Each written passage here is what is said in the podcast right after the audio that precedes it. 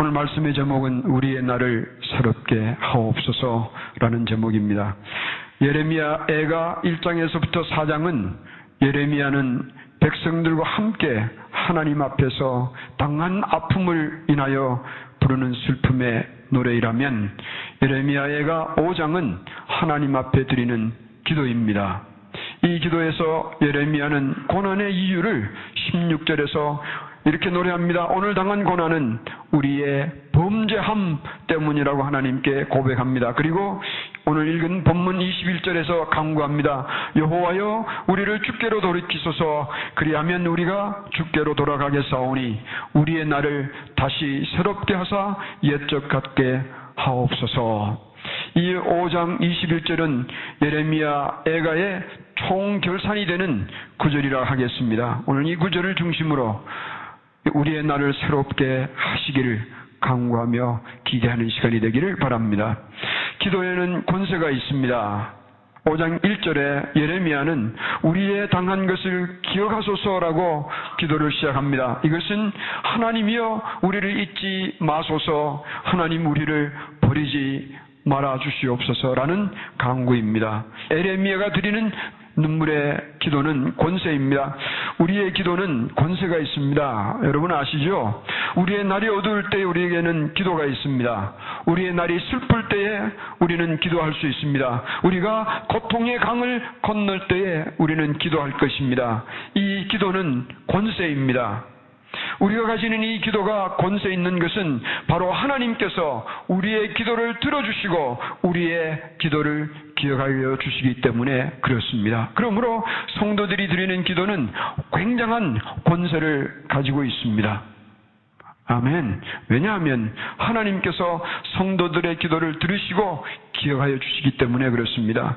성령님께 의지하며 예수님의 이름으로 하나님께 매달려 기도하십시다. 기도는 권세입니다. 하나님께서 들으시고 기억하여 주십니다. 그리고 하나님께서 기억하신 것은 반드시 하나님의 손길로 이루어 주시기 때문에 그렇습니다. 때로는 우리가 참 멍청한 기도를 드릴 때도 있습니다. 그러나 하나님께서 그 기도도 들어주시는 것 아십니까? 야, 이놈아, 이 목사야. 너 기도 제목대로 응답하면 너 망한다. 그렇지만 내 마음을 내가 알았으니 내가 더 좋은 것으로 들어주마 자상하게 자상하게 우리의 기도를 들으시고 기억하시고 이루어 주시는 거예요. 혹 여러분 중에 저는 오랫동안 기도해 왔는데 아직도 응답이 없습니다. 라는 생각을 가지고 계십니까? 여러분, 우리가 아이들, 자녀들에게 무엇을 줄 때에 정말 좋은 것 줄 때는 주는 그 때를 아낍니다. 정말 좋은 때에 주기 위하여 기다리는 것처럼 우리의 기도의 날이 길어지면 길어질수록 우리가 건너야 할 강의 폭이 넓으면 넓을수록 그 강을 지나고 난 후에 주님께서 기도를 응답해 주실 때에 다가오는 영광과 기쁨과 감사는 더 큰 거예요. 여러분 기억하십시다. 우리의 기도는 권세입니다. 왜 권세인가 하면 우리의 기도가 얼마나 열성적이냐에 달려 있는 것이 아니라 우리의 기도를 하늘 하나님께서 들으시고 기억하여 주시기 때문에 그렇습니다. 그러므로 기도 많이 하십시다. 기도하면 주님께서 듣고 기억해 주시며 기억한 것은 하나님께서 이루어 주시는 것이에요. 우리에게는 새롭게 되는 길이 있습니다. 예레미야는 5장에서 말씀드린 것과 같이 우리를 기억하소서라고 시작하여 21절 오늘 읽은 본문에서 기도를 정리합니다. 우리를 주께로 돌이키소서 그리고 우리의 날을 새롭게 하소서 기도합니다. 그리고 22절에 주께서 우리를 버리셔사오며 우리에게 진노하심이 특심하니이다. 이렇게 우리말로 번역이 되어 있습니다. 이 22절은 설명이 좀 필요합니다. 원문의 의미를 보면 이런 의미입니다. 하나님께서 우리를 아주 버리신 것이 아니라면 그리고 우리에게 향한 하나님의 진노가 끝까지 이르지 아니하였다면 그런 뜻이에요. 다시 말하면 하나님께서 우리를 아주 버리시지 아니하셨다면 하나님의 진노가 그게 이르지 않았다면 그래서 하나님께서 우리에게 베푸실 자비가 조금 남아 있다면 우리를 불쌍히 여겨 주시옵소서. 그래서 우리를 하나님께로 돌이키게 하옵소서. 우리의 날을 새롭게 하옵소서. 이 기도를 뒷받침하는 기도예요. 이 구절에서 두 단어에 주의를 기울이고 싶습니다. 첫째 단어는 이 돌이킨다는 단어입니다. 히브리어로는 수압이라는 단어로서 구약 성경에 열두 번째로 많이 사용되는 동사입니다. 그 중에 예레미야서는 100번 이상으로 가장 많이 사용되고 있으며 이것은 다시 시작한다는 의미로 변형 사용되기도 합니다. 그러므로 이 돌이킨다는 단어는 회개하는 과정에서 인간이 해야 할 중년 몫으로 이해됩니다. 행동적으로 보면 두 가지 의미를 포함하고 있습니다. 하나는 떠남과 하나는 향함이에요. from 그리고 to라는 단어로도 이해될 수가 있겠습니다.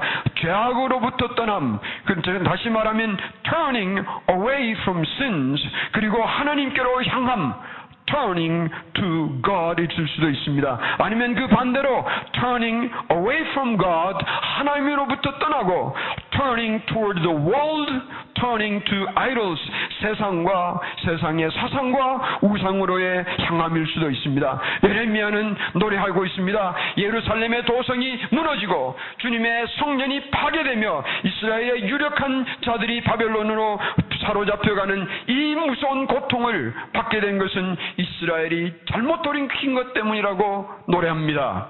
즉 말하면 하나님으로부터 떠나서 이방의 문화와 이방의 신들로에게 향한 것 때문에 거기서 돌이키지 않았는 이유 때문에 오늘 이 고통을 당한다며 예레미야는 노래합니다. 그러나 오늘 본문 21절에 이제 다시 하나님께로 돌아가게 싸우니 우리를 돌이키게 하여 달라고 예레미야는 노래합니다. 이 기도에는 신학적인 중요한 의미들을 담고 있습니다. 첫째는 이스라엘의 장례는 오로지 전적으로 하나님에게 달렸다는 고백과 함께 두 번째로는 이스라엘이 돌이킬 때에 받아주실 것인지 받아주시지 않을 것인지는 전적으로 하나님의 마음에 달렸다는 고백입니다.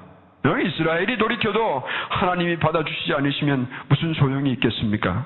이 예레미야의 절규는 탕자의 절규와 같습니다. 누가복음 15장 19절에 탕자는 나를 품꾼의 하나로 여겨달라고 구하며 집으로 돌아가겠다고 돌아가는 이 아들의 심정과 같습니다. 탕자가 돌아왔을 때에 아버지는 어떻게 하였습니까? 그의 과거를 묻지 않았습니다. 넌 왜 이렇게 됐느냐 따지지 아니하였습니다. 그 아들을 그냥 품속에 받아주시며 아들에게 가락지를 그리고 옷을 신발을 피며 기뻐서 잔치를 벌리는 아버지의 은혜가 있었습니다. 예레미야는 돌이키게 해달라고 하는 이 강구 중에 이 은혜 이런 아버지의 은혜를 구하고 있는 것입니다. 두 번째 단어는 새롭게 한다는 단어입니다. 여기에 새롭다는 하다시라는 단어는 고친다, repair 아니면 새로 짓는다, rebuild 이런 뜻을 가지고 있습니다. 다윗이 나단 선지자를 통해서 자기가 바스바와 지은 무서운 간음의 죄와 그리고 그 남편을 살해한 그 죄를 지적할 때에 그는 노래를 불렀습니다. 그 노래가 시편 51편입니다. 그 중에 51편 시편에는 이렇게 기도합니다. 하나님이여 내 안에 정직한 영을 새롭게 하옵소서. 이럴 때에 사용되는 단어가 바로 이 단어입니다. 나를 고쳐서 새롭게 하옵소서. 그래서 나를 새롭게 세워달라고 구하는 강구입니다. 그러면서 옛날같이 새롭게 하여달라고 기도합니다. 이것은 어쩌면 예레미야는 옛날 다윗 왕국의 영광을 기억하며 그날처럼 새롭게 해달라는 뜻일 수도 있습니다. 그러나 궁극적인 이 옛날은 그런 시대로 돌아가는 게 아니에요. 참 메시아의 왕국, 참 메시아의 왕국이 임해야 하는 것입니다. 다시 말하면 에덴 동산으로 돌아가는 거예요. 여러분 에덴 동산은 어디인지 아십니까? 여기도 아니며 저기도 아니며 하나님의 품속으로 돌아가는 것이 에덴의 동산인 것입니다. 그러면 우리 인간이 에덴의 동산 하나님의 품속으로 돌아가는 길이 어디에 있습니까? 그 길은 말이에요. 인간의 노력으로는 가지 못합니다. 인간이 아무리 선행을 하여도 소용이 없습니다. 그 길은 오직 하나님께 달려 있습니다. 하나님께로 돌아가는 하나님의 품속으로 돌아가는 길은 인간이 정하지 못하고 오직 하나님만이 정하시는 것입니다. 그래서 예레미야는 우리가 돌이킬 때니 돌이키게 하옵소서. 강구하는 것입니다. 하나님께 달렸습니다. 그런데 놀라운 것은 하나님께서 우리가 하나님께로 돌아갈 길을 열어주셨습니다. 그분이 곧 예수 그리스도예요. 예수님을 통하기만 하면 반드시 하나님 품속으로 돌아가게 되어 있습니다. 여러분 아십니까? 예수님의 사람들은 이미 하나님 품으로 돌아가는 그 길에 들어선 자들이에요. 오늘 우리가 예수를 믿고 산다는 것은 이미 세상으로부터 돌아서서 turning away from the world 그리고 turning to God 하나님께로 돌아선 자가 되었다는 뜻입니다. 예수님을 통하면 반드시 하나님께서 영접하여 주십니다. 그래서 예수님은 요한복음 14장 6절에 내가 길이다, 내가 진리다, 내가 생명이니 나로 말미암 정권은 아버지께로 올 자가 없느니라. 이것은 두 가지 의미를 포함하고 있다고 하였습니다. 예수님 외에는 길이 없습니다. 그런 의미예요. 예수님 외에는 길이 없습니다. 우리가 아무리 노력하고 우리가 아무리 애써 봐도 예수님 외에는 길이 없습니다. 그러나 또 하나 의미는 이런 의미를 포함하고 있습니다. 예수님을 통하기만 하면 아무리 추한 죄인이라도 아무리 미천한 자라도 아무리 천한 사람이라도 반드시 하나님의 품 속에 안기게 되어 있다는 것을 의미하는 것입니다. 예수님의 사람들은 이미 그 길에 들어선 자들이에요. 그러므로 예수 그리스도 그분을 통하여 하나님 품 안에 들어온 자는 하나님께서 그 사람의 나를 반드시 새롭게 새롭게 시작하여 주십니다. 이그 역사는 이미 우리의 삶에서 시작되었습니다. 우리의 날도 새롭게 해 주시옵소서.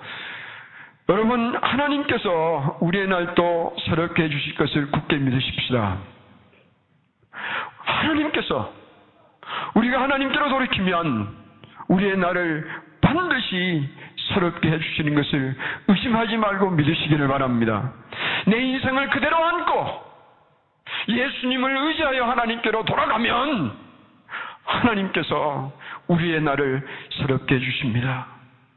그리고 강구하십시다. 첫째는 내 육신의 새로움을 위하여 기도하십시다. 내 몸도 새롭게 하옵소서. 이전에는 죄악의 습관에, 이전에는 세상에 담그고 살았지만, 이제 내 몸도 새롭게 하옵소서, 내 몸 주님 오실 때까지 깨끗하게 하여 주셔서, 하나님의 도구 삼아 살게 하옵소서, 내가 죽게 드린 내 몸으로 인하여, 나도 나로 인하여 기뻐하며 살게 하옵소서, 나로 나의 몸으로 인하여 하나님께 감사하며 살게 하옵소서, 강구하십시다. 주님께서 도와주실 거예요. 거기서 우리가 참 기쁨을 누리는 겁니다. 내 인생에 죄의 습관에 세상에 풍덩풍덩 당기고 살면요. 아무리 강구해도 기쁨이 없습니다. 돌이켜야 합니다. 내 몸도 돌이켜야 합니다. 누구에게로요? 예수님을 통하여 하나님께로 돌이키면 내 몸뚱아리도 주님께서 새롭게 해주실 것을 믿습니다. 둘째는 우리의 영도 새롭게 해 주실 것을 위해서 기도하십시다. 내 영을 다른 것으로 채워 살지 않게 하시고 성령으로 주님의 영으로 그리스도의 영으로 하나님의 영이신 성령으로 충만케 하여 주셔서 내주 되신 예수 그리스도가 나를 온전히 다스리게 하옵소서. 내가 날 다스리면 소용없잖아요. 예수님께서 날 온전히 다시도록 성령이여 성령이여 내 안에 충만하옵소서. 그래서 내 주 예수님이 나의 온전한 주가 되게 하옵소서. 구하십시다. 구하는 자에게 은혜를 베풀어 주실 거예요. 그 성령의 감동이 있어 우리가 엉뚱한 길을 가려고 할 때에 괴롭게 하십니다. 우리를 불편하게 만드실 거예요 말씀으로 우리의 가는 길을 막으실 수도 있을 거예요. 그러면 성령에 충만한 자는 성령의 음성에 민감하여서 내가 이 길을 가서는 아니 되겠구나 돌아설 수 있는 권세가 있는 거예요. 그러나 또 이 길을 택하면 주님께서 내 주위의 사람들과 세상은 나를 두렵게 만들고 나를 근심하게 만드는 것 같을지라도 성령께서 주시는 확신이 있을 거예요. 이게는 주님께서 기뻐하시는 길이니 내가 돌아서지 아니하고 가리라 확신과 용기를 주실 거예요. 그 길을 가면 성령께서 우리를 도우셔서 우리의 날을 새롭게 하실 것입니다. 세 번째는 우리의 날도 이 세상의 날도 새롭게 하여 주실 것을 기도하십시다. 우리의 새날은 반드시 오게 되어 있습니다. 그 새날은 천국에 이르는 그날입니다. 그러나 이 천국에 이르는 그날 오기까지 세상에 몸담고 살아가는 우리의 육신의 날도 새롭게 하옵소서 기도하십시다. 왜냐하면 주님께서는 오늘 이 시간부터라도 주님의 날 이르기까지 우리를 도우시는 분이에요. 이 육신의 날도 새롭게 하여 도와주실 것입니다. 이 모든 일들이 어떻게, 어떻게 해서 일어나는 것입니까? 다 이렇게 정리해 보십시다. 내 몸도, 내 영도 우리의 날도 새롭게 해달라는 이것을 저는 하나로 이렇게 정리해 보고 싶습니다. 나와 주 예수님의 관계가 새로워짐으로 인해서 일어나는 역사들이에요. 다시 한번 정리하겠습니다. 나와 나를 몹시 사랑하시는 예수님과의 이 관계가 서로워짐으로 하여 이 모든 것이 서로워지게 되는 것입니다.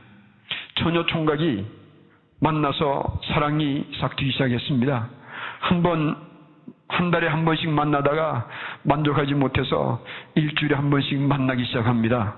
일주일에 한 번씩 만나는 것도 양에 차지 않아서 매일매일 만납니다. 그래도 안 돼서 우리 혼인해서 우리 결혼식 올리고 신랑 신부 돼서 함께 살자. 그래서 혼인식 올리고 신랑 신부를 함께 사는 그날부터 이 신부에게는 새로운 날이 시작되는 거예요. 무슨 얘기인지 아십니까? 우리가 이 세상에 이 육신적으로 사랑하는 남녀 관계도 그렇지만 우리가 예수님과의 사랑에 빠지면 한 달에 한 번 만나는 것 가지고는 만족이 없습니다. 그래서 매일 만나고 매주 만나며 주님과의 깊은 관계를 가지며 마치 예수님과 혼인한 신부처럼 주님과의 이 가까운 삶을 지나게 되는 순간부터 우리는 모든 것이 새로워지는 거예요. 그리고 그 예수님의 신부돼서 살아가는 그 주님의 신부를 신랑 대신 주님께서 말할 수 없는 사랑과 그 놀라운 권세로 반드시 도와주세요. 인도하실 것을 믿습니다. 우리 인생의 새로운 날이 그렇게 시작되는 것입니다. 그렇게 되면 고난의 날, 고통의 날도 내 주 그리고 나의 신랑 되신 예수님을 위한 날로 주님께 만들어 드릴 영광의 기회로 아는 것입니다. 그리고 내 주님께서 나의 신랑 예수님께서 반드시 승리하여 해주실 것을 알고 승리를 선포하는 권세도 있으며 큰 소리치며 이 세상을 살아가는 능력이 될 것입니다.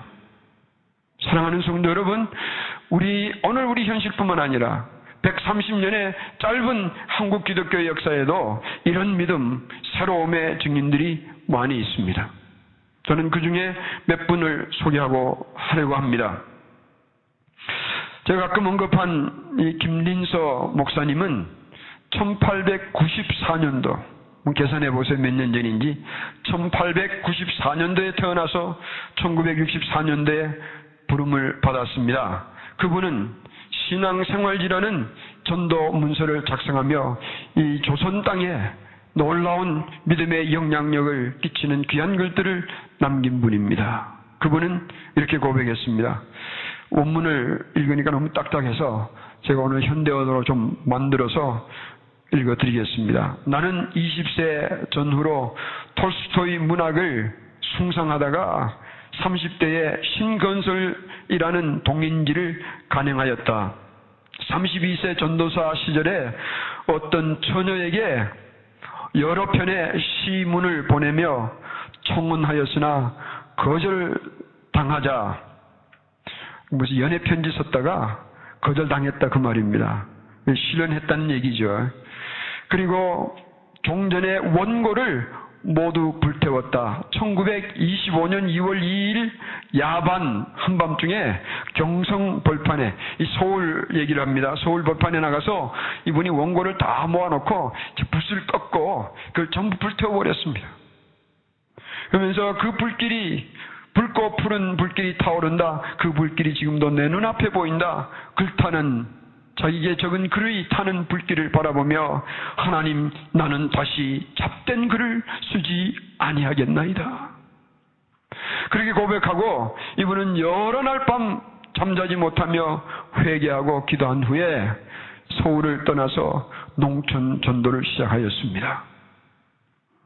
그 후에 이분은 36세 때부터 이 평양 신학교의 기관지인 신학진함을 쓰기 시작하며 전도 문서를 시작합니다. 그리고 돌아가실 때까지 그분은 참 주옥 같은 글을 남기며 어두움의 시대, 조선 시대에 많은 예수님의 영향력을 끼치는 글을 남기셨습니다. 그분은 이렇게 얘기했습니다. 후일 돌아보며 전도 문서를 시작하여 오늘에 이르렀다. 당대 당시의 미인을 무슨 얘기냐면 옛날에 자기 연애 편지 써서 청혼을 했다가 거절당한 그 미인을 얘기합니다. 당시의 미인을 부산 가두에서 피난 노, 로, 노파 피난 나온 노인 할머니로 대하니 그런 내용이에요. 다시 한번 읽어보겠습니다. 당시의 미인을 부산 가두에서 피난 노파로 대하게 되니 오호 세월은 가고 인생은 늘도다. 그러나 회개는 영원한 축복이다. 2월 2일 밤 글태오는 불길은 회개의 불길, 회개는 나를 오도 잘못된 길에서 정로 바른 길로 인도하는 예언이다. 회개는 나의 예언이다. 이렇게 노래하며 그 당시에 결정한 것을 감사해 했습니다. 그는 세상에 글 쓰던 붓을 꺾고 예수님을 전하는 붓을 들고 수많은 주옥 같은 글을 남기며 많은 자들에게 예수님의 영향력을 끼치는 삶을 살았습니다. 이런 사람을 주님은 새롭게 해주시는 거예요. 그 날도 새롭게 해주시는 거예요. 이 김민서 목사님이 소개한 신앙생활지에 소개한 또 한 분을 소개해 드리겠습니다. 김익두 목사님입니다. 잘 아시죠? 김익두 목사님은 27세 되던 때에 박태환이라는 분의 전도로 안학교회의 예배에 참석하게 됩니다. 마침 미국 선교사인 수한론 선교사님이 영생이라는 설교를 하는 것을 듣고 그는 신앙을 고백하고 기독교 예수님을 믿기로 맹세합니다. 그리고 이 일을 김민석 목사는 이렇게 멋지게 표현했습니다. 박태환은 청년 기믹들을 죽게 인도하여 그것이 곧 대사업이었다. 무디 될 수는 없어도 김벌리와 같이 무디를 인도할 수는 있다. 무디의 대 공적은 무디를 인도한 무명신자 김벌리에게 반분한다. 이게 무디 여러분 아시잖아요. 무디가 이룬 모든 공력의 공적의 반은 그를 주님께로 인도한 김벌리에게 가야 한다. 그런 내용이에요. 그리고 이분은 글을 적습니다. 저마다 기믹두 되기는 어려우나 박태환처럼 기믹두 같은 대전도자를 인도할 수는 있는 것이요.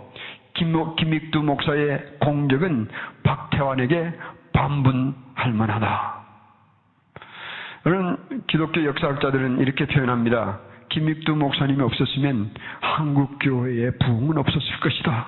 라고 말할 만큼 이분의 영향력과 역할은 굉장하였습니다. 그런데 이 김익두 목사님이 입교한 지 3개월이 지난 때에 옛술 친구들한테 붙잡혀서 술집으로 끌려갑니다. 그리고 이 친구들이 따라주는 술을 한 잔 마시고 두 잔 마시다가 취하도록 마시고 기녀를 희롱하기까지 빠졌다라고 기록이 되어 있습니다.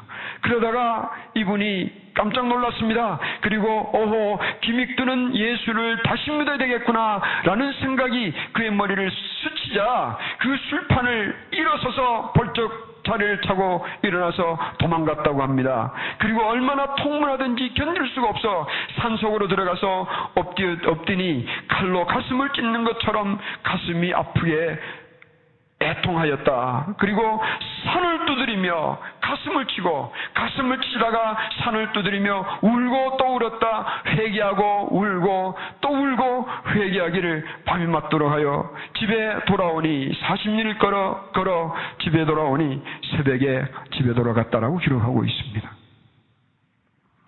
이토록 자신을 돌이켜 예수님께 인생을 드리기 시작한 날부터 하나님께서 그의 날을 새롭게 하여 주셨습니다. 이 당시 김익두 청년은 신약, 우리 구약과 신약이 있잖아요. 양약을 말하는 거예요. 양약을 팔고 사며, 1년의 어, 수입이 천 원, 천 원에 달하였다고 합니다. 천 원이 별거 아닌 것 같은데, 당시에는 5원이면 한 달 살았다고 합니다. 그러면 천원이면 한 달 수입의 몇 배가 되는가 하면 200배가 되는 거예요. 뭐 오늘 우리를 계산한다면 우리가 한달 3천 불이면 산다고 한다면 200배 곱을 하면 얼마나 됩니까? 무슨 얘기냐면 연수입 60만 불 되는 사업가였다 그 말입니다. 그런데 재령 교회에서 이 교회가 쓰러졌습니다. 일이 생겨서 다 흩어지고 여성도 3명, 남성도 한 명 남은 교회에서 불렀더니 이분이 1년에 천 원 되는 수입되는 사업 접어버리고 한 달에 4원 봉급을 받고 그 교회로 부임합니다. 그렇게 시작한 그분의 사역을 통하여 하나님은 놀라운 일들을 이루어 주셨습니다. 우리가 주님께로 돌이키기만 하면 이런 일들은 일어나게 되어 있습니다. 예수님께로 온전히 돌이키는 자의 날을 하나님께서 반드시 새롭게 해주시는 것을 믿으시기를 바랍니다. 우리의 나를 새롭게 하는 길은 그러므로 하나님께 돌아가는 거예요. 하나님께 돌아가는 길은 한 길밖에 없습니다. 우리 구주 예수님을 믿고 주님을 통하여 나가는 길이에요. 그리고 저는 이 김익도 목사님의 전기를 새로 읽으며 여러 번 읽었는데 이번에 읽으며 깜짝 놀라는 은혜를 받았습니다. 왜냐하면 김익두 목사님이 27세에 예수님을 믿기로 작정을 하였는데 저도 27세에 예수님을 영접하였기 때문입니다. 그런데 저는 김익두 목사처럼 큰 사람은 되지 못하지만 주님께서 그때부터 제 나를 새롭게 해 주셨습니다. 예수님 믿기 전에 제 모습은 내놓을 만한 거란, 내놓을 만한 것이라고는 조금도 없었습니다. 오히려 지금도 기억하고 싶지 않는 수치스러운 일들만 저질러 왔던 저를 주님께서 받아주셨어요.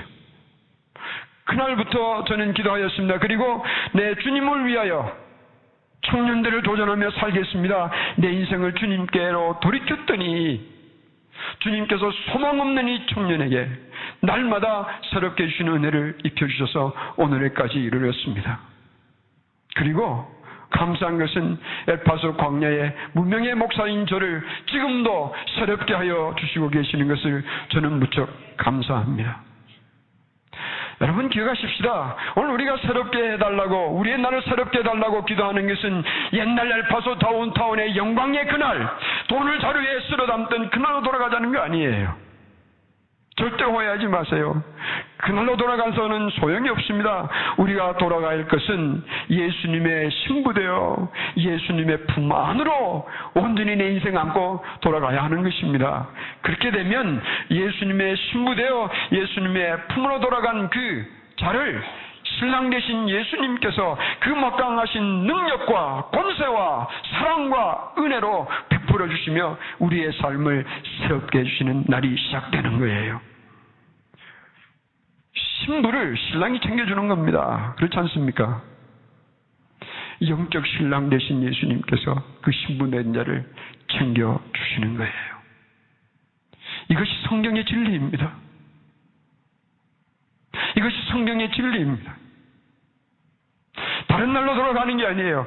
그날로 돌아가면 그날부터 우리의 신랑 대신 예수님께서 성령과 말씀의 권세를 통하여 그 신부된 자를 도와주시며 그 신부된 자의 나를 반드시 새롭게 해주시는 것을 믿으시기 바랍니다. 돌아가세요. 함께 돌아가십시다. 이게 진리예요. 성경을 통하여 우리 계신 하나님의 진리예요. 이제 이 수많은 새로움의 새로움의 증인들 중에 한 사람이 되어서 예수님께로 돌이켜 새롭게 시작하십시다. 그리고 예레미야처럼 기도하십시다. 하나님이여 우리를 기억하시고 우리의 날도 새롭게 하여 주시옵소서. 주님께서 반드시 새롭게 하여 주실 것을 믿습니다. 기도하겠습니다.